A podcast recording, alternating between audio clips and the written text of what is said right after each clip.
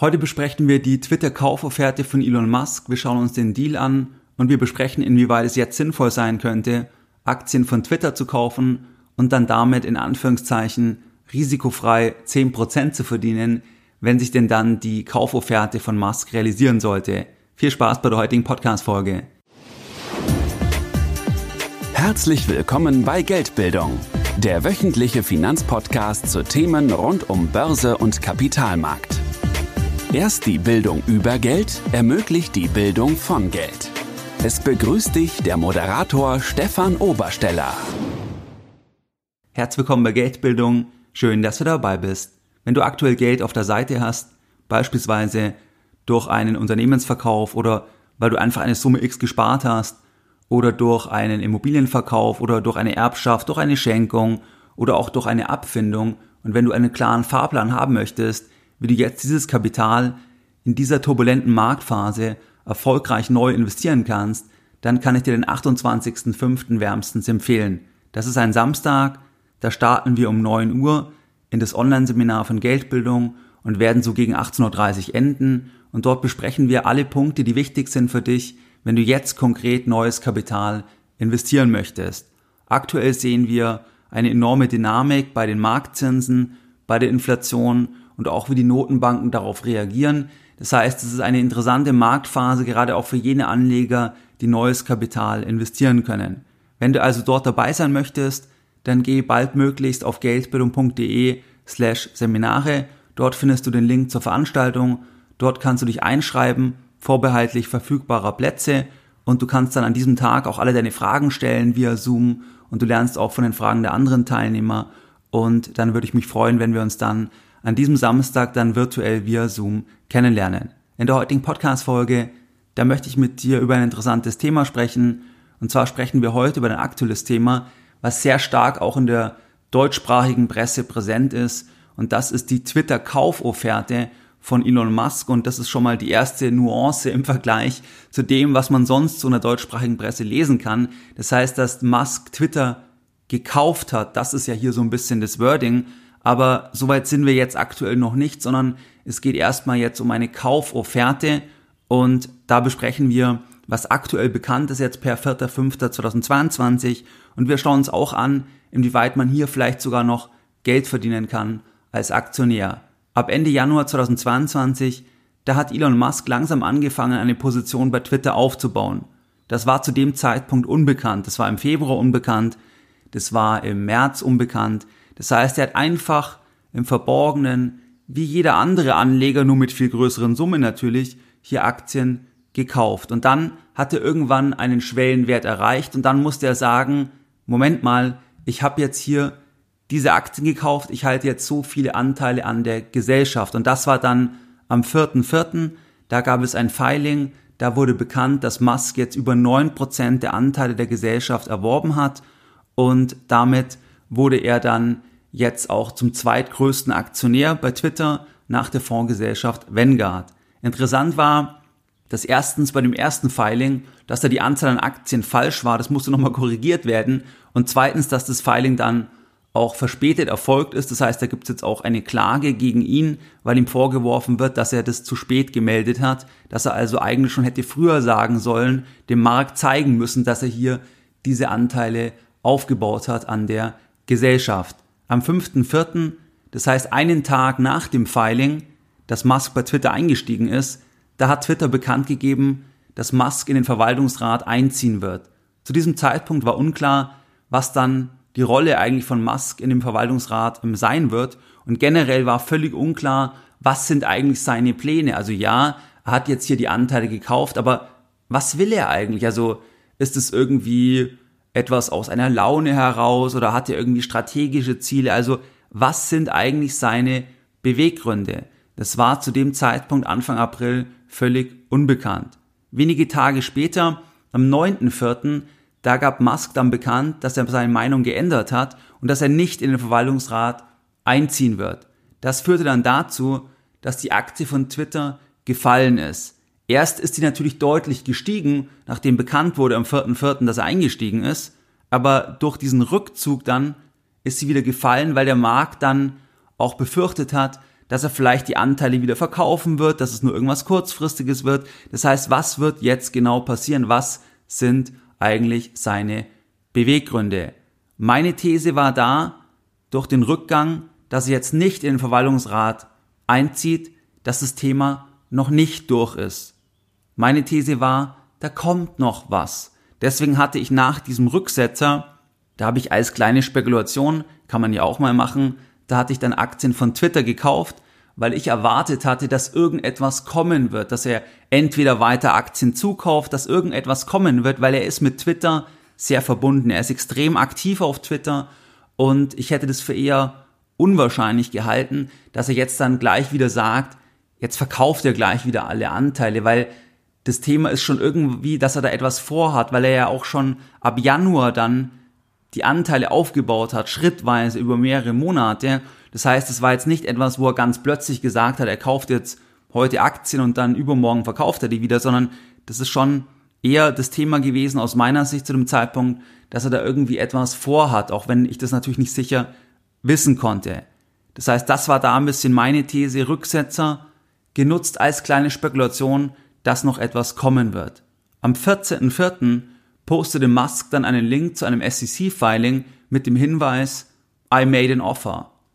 Musk gab ein indikatives Kaufangebot ab in Höhe von 54,2 US-Dollar je Twitter-Aktie. Bei dem Angebot da handelt es sich um ein indikatives Kaufangebot, das noch von zahlreichen Faktoren abhängig ist, unter anderem von der Sicherstellung der Finanzierung. Das heißt, Musk ist zwar der reichste Mann, der reichste Mensch auf der Welt, aber es ist ja nicht so, dass er das Geld auf dem Konto hat, sondern das Geld steckt ja in Unternehmen. Das steckt in Tesla und das steckt auch in SpaceX beispielsweise, was eine private Gesellschaft ist. Das heißt, er kann da nicht einfach so leicht dann darüber verfügen und dann ist es doch auch eine Summe, wo das nicht jetzt nur ein Taschengeld für ihn ist, diese gesamte Summe von der Twitter-Akquisition. Und zu dem Zeitpunkt war nicht klar, wie er eigentlich das Ganze dann finanzieren möchte. Was aber interessant war, das ist ein Schreiben, was dem Kaufangebot ähm, beilag. Und da möchte ich wörtlich zitieren, was er dort geschrieben hat, weil das zeigt dann zumindest die nach außen vermeldete Intention von Musk, warum er eigentlich bei Twitter eingestiegen ist und warum er dann auch eine Kaufofferte für die gesamte Gesellschaft abgegeben hat. Das möchte ich wörtlich zitieren. Zitat Anfang. I invested in Twitter as I believe in its potential to be the platform for free speech around the globe and I believe free speech is a societal imperative for a functioning democracy. However, since making my investment, I now realize the company will neither thrive nor serve this societal imperative in its current form. Twitter needs to be transformed as a private company. As a result, I'm offering to buy 100% of Twitter for 54.20 per share in cash, a 54% premium over the day before I began investing in Twitter, and a 38% premium over the day before my investment was publicly announced. My offer is my best and final offer, and if it is not accepted, I would need to reconsider my position as a shareholder. Twitter has extraordinary potential, I will unlock it. Zitat Ende. Hier zeigt er die Intention, zumindest das, was er nach außen sagt, was er, was er als Intention im, beschreibt. Dass er also sagt, das ist eigentlich der Marktplatz der Marktplatz, wo Menschen sich treffen. Das ist Twitter. Und da ist es ganz wichtig, dass die Meinungen, dass die frei ausgetauscht werden können und nicht, dass die zensiert werden. Natürlich gibt es rechtliche Schranken, aber dass abseits der rechtlichen Schranken, dass eben wirklich jede Meinung zugelassen wird. Und das war seine Idee hier bei dem Kauf von Twitter. Dann hat er aber gesehen, das funktioniert so nicht. Er hat ja dann auch hier das nicht angenommen, er ist nicht in den Verwaltungsrat gegangen. Man muss auch sagen, dass er natürlich auch sehr unkonventionell ist. Das heißt, er ist jetzt keine klassische Person, die man so unter einem CEO vielleicht sich vorstellt oder unter einem Verwaltungsratmitglied, weil er ja schon sehr unkonventionell ist und auch durchaus mal völlig verrückte Sachen macht und dementsprechend vielleicht dann auch hier eine gewisse Reibung entsteht, wenn er nicht der Alleinentscheider dann sein kann. Aber das ist ein bisschen die Intention. Also ähm, freie Meinungsäußerung und das andere Thema, es ist sein bestes Angebot und wenn es nicht angenommen wird, dann überdenkt er seine, äh, seine Position und er sieht sehr viel Potenzial bei Twitter. Daraufhin installierte Twitter dann eine sogenannte Poison Pill, auf Deutsch Giftpille, um es Musk zu erschweren, Anteile über ein bestimmtes Niveau zuzukaufen. Würde Musk oder ein anderer Aktionär Anteile über 15% der Gesellschaft kaufen, dann würden alle anderen Aktionäre die Möglichkeit bekommen, vergünstigt Aktien zuzukaufen. Das heißt, erst hat man hier das abgelehnt, das Angebot hat gesagt, nein, das wollen wir nicht. Dann gab es aber eine Wende. In den folgenden Tagen im April, da sprach Musk dann mit verschiedenen Großaktionären von Twitter und überzeugte dann auch noch das Board, dass das Angebot, dass die Privatisierung, dass es im Interesse auch ist von den Aktionären. Am 25.04.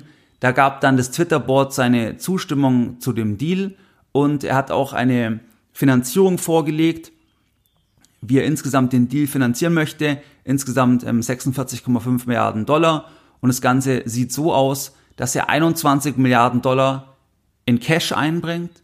Also Geld von ihm, Cash. Und der Rest, das ist Kredit. Das heißt 13 Milliarden Buyout Loan und dann noch 12,5 Milliarden ein ähm, Kredit, wobei er dort dann Tesla-Aktien als Sicherheit ähm, verpfändet hat. Das heißt, so will er den Deal finanzieren. Die eine Seite, also der Buyout Loan und das Thema Wertpapierkredit mit der Sicherheit von Tesla, das steht.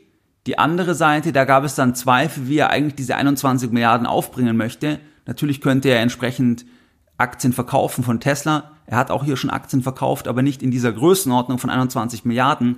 Das heißt, da gab es dann schon ein bisschen Zweifel, wie will er eigentlich dieses Kapital denn dann, dann aufbringen? Und hier gab es jetzt auch Berichte, dass er scheinbar hier auch noch mit anderen Investoren spricht, beispielsweise mit Private Equity Gesellschaften, die dann sich hier auch noch beteiligen könnten. Das heißt, dass er bei den 21 Milliarden vielleicht nur weniger an Eigenmitteln dann ähm, einbringen muss. Und hier gibt's auch Berichte im Wall Street Journal, dass er hier Investoren in Aussicht stellt, dass er nach der Privatisierung von Twitter und wenn er dann verschiedene Änderungen gemacht hat, wenn er dann das Unternehmen nach vorne gebracht hat, dass er dann auch wieder einen Börsengang machen könnte. Das heißt, das ist natürlich dann auch interessant, möglicherweise für Private Equity Gesellschaften oder andere Investoren, dass sie jetzt reingehen, es werden Werte dann aufgebaut und dann gibt es irgendwann in vier, fünf Jahren wieder einen IPO und dann zu einem viel, viel höheren Preis, wo dann auch Investoren wieder verkaufen können. Das heißt, das ist ein bisschen hier die Gemengelage und aktuell steht die Aktie bei ca. 49 US-Dollar und damit unter der Kaufofferte in Höhe von 54,2 US-Dollar. Wer jetzt für 49 Dollar kauft, der könnte gute 10% einstreichen, wenn denn dann das Angebot tatsächlich vollzogen wird. Und hier nochmal an den Anfang von der Podcast-Folge, dass wenn du die Presse anschaust, dann steht überall, dass Musk Twitter gekauft hat.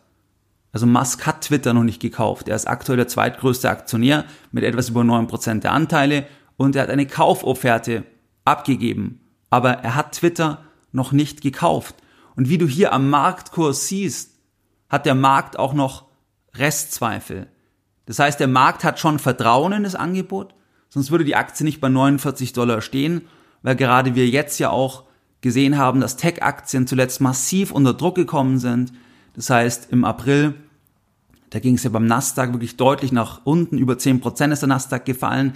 Das heißt, Tech-Aktien sind stark gefallen. Die Twitter-Aktie hat sich aber eigentlich sehr positiv entwickelt, einfach durch die Aktion von Musk. Das heißt, der Markt hat schon Vertrauen in das Angebot. Aber der Markt ist sich noch nicht 100% sicher, dass es durchgeht. Wenn der Markt sich 100% sicher wäre, dass das Angebot durchgehen würde, dann würde die Aktie natürlich sehr, sehr nahe an dem Angebot stehen, vielleicht genau auf der Höhe oder vielleicht sogar leicht darüber, wenn man zum Beispiel annehmen könnte, dass er dann am Ende doch irgendwie noch mehr bezahlen würde oder irgendwie in die Richtung. Das heißt also, es gibt hier noch vom Markt Restzweifel, es gibt noch ein Restrisiko, dass die Transaktion, dass die doch noch scheitert. Was gibt es hier für Gründe? Das könnten Themen sein wie regulatorische Gründe, dass das nicht durchgeht. Das könnten Themen sein, wie dass der Musk sich umentscheidet. Das heißt, es gibt zwar eine Break-up-Fee, wenn er sich umentscheidet, muss er Geld bezahlen, eine Milliarde, aber das ist, heißt ja nicht, dass er, dass er, ähm, dass er sich nicht doch umentscheiden könnte. Also es gibt zumindest das Restrisiko. Dann auch das Thema, dass die Finanzierung der Eigenkapitalkomponente, dass das Ganze doch noch platzt. Oder auch es nehmen nicht genügend Aktionäre an. Das heißt, die Aktionäre müssen das Angebot ja erstmal annehmen. Es haben jetzt verschiedene Großaktionäre signalisiert, dass sie das interessant finden und annehmen werden. Aber es ist noch nicht durch. Es müssen erst dann die Aktionäre wirklich auch annehmen. Das heißt, es gibt hier verschiedene Punkte, die hier noch ein Restrisiko darstellen und das reflektiert dann auch am Ende des Tages der Markt. Ich hatte vorher erwähnt, dass ich Aktien von Twitter gekauft hatte, nachdem bekannt wurde, dass er nicht in das Board einziehen wird und offen war, ob er nicht doch vielleicht die Aktien wieder verkaufen würde. Da war meine These, nein, es kommt noch was. Es kam dann auch was und an dem Tag der Meldung, wo er das Filing rausgegeben hat oder wo das Filing öffentlich wurde, da habe ich die Aktien wieder verkauft. Ich habe die Aktien wieder verkauft, obwohl die ja unter dem Angebot dann standen, weil mir klar war, dass es natürlich noch Unsicherheitsfaktoren gibt, ob das Angebot dann am Ende auch wirklich zum Tragen kommt, ob sich das dann auch realisiert und deswegen habe ich verkauft. Wenn ich jetzt auf die Gemengelage blicke, dann finde ich persönlich das jetzt nicht so interessant, hier jetzt Aktien zu kaufen, weil es doch einfach auch noch Restrisiken gibt. Und die Upside, die ist jetzt auch nicht mehr so großartig.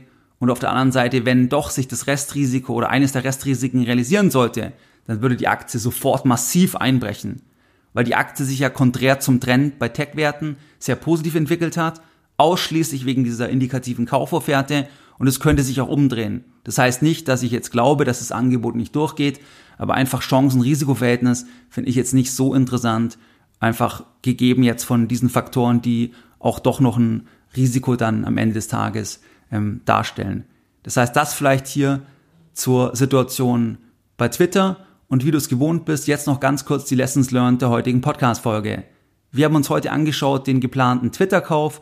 Das Ganze hat angefangen Ende Januar. Da hat Musk angefangen, Aktien zu kaufen von Twitter. Das war aber unbekannt. Der hat einfach im Verborgenen zugekauft, wie wir auch, wenn wir Aktien kaufen, weiß ja auch keiner. Nur hat er natürlich hier viel mehr gekauft. Dann musste er irgendwann sagen, ich habe jetzt hier so und so viel. Das war am 4.4., das war ein bisschen verspätet und zwar hat er da dann gesagt, er hat über 9%. Er ist dann damit der zweitgrößte Aktionär nach Vanguard. Und dann ging es hin und her. Das heißt, erst er hätte in den Verwaltungsrat gehen können, dann wieder nicht. Dann hat er ein Kaufangebot abgegeben für 54,20. Dann wollte der Verwaltungsrat es erst nicht, hat sich dagegen gestellt. Dann konnte er die ganzen ähm, überzeugen, dass es sinnvoll ist. Auch verschiedene Großaktionäre hat auch eine Finanzierung vorgelegt eine Bankenfinanzierung, also zum Teil auch mit ähm, Wertpapierkrediten, wo er dann Tesla-Aktien nimmt als Sicherheit, aber auch mit Cash. Und hier gibt's dann noch ein bisschen die Frage, wie bringt er eigentlich das Cash auf? Das heißt, da gibt's dann die Überlegung, dass noch andere Investoren möglicherweise dann dazukommen und der aktuelle Marktkurs, der notiert deutlich unter dem Angebotspreis, weil der Markt einfach noch Restrisiken sieht. Das heißt, dass das Ganze doch noch irgendwo platzt. Aus regulatorischen Gründen Musk entscheidet sich um, irgendwie wegen der Finanzierung der Eigenkapitalkomponente, dass er das Geld dann doch nicht hat oder warum auch immer oder es nehmen nicht genügend Aktionäre das Angebot an. Das heißt, das Ganze sieht schon so aus, dass es, dass es dann zum Tragen kommt, aber es gibt noch die Restrisiken. Unterm Strich finde ich jetzt das Chancen-Risiko-Verhältnis nicht so interessant, weil es gibt zwar noch die Upside, aber dass es jetzt dann am Ende viel mehr Geld noch geben wird, man kann nichts ausschließen, aber ja, ich finde es nicht so interessant dann einfach, weil man doch das Risiko hat, wenn das Ganze nicht zum Tragen kommt, dann würde die Aktie deutlich einbrechen. Wie du es gewohnt bist, dann möchte ich auch die heutige Podcast-Folge mit einem Zitat beenden und heute natürlich ein Zitat von Elon Musk. Es ist in Ordnung, alles auf eine Karte zu setzen, solange man die Kontrolle darüber hat, was mit dieser Karte passiert. Mehr Informationen zu Themen rund um Börse und Kapitalmarkt findest du unter www.geldbildung.de. Und immer daran denken, Bildung hat die beste Rendite.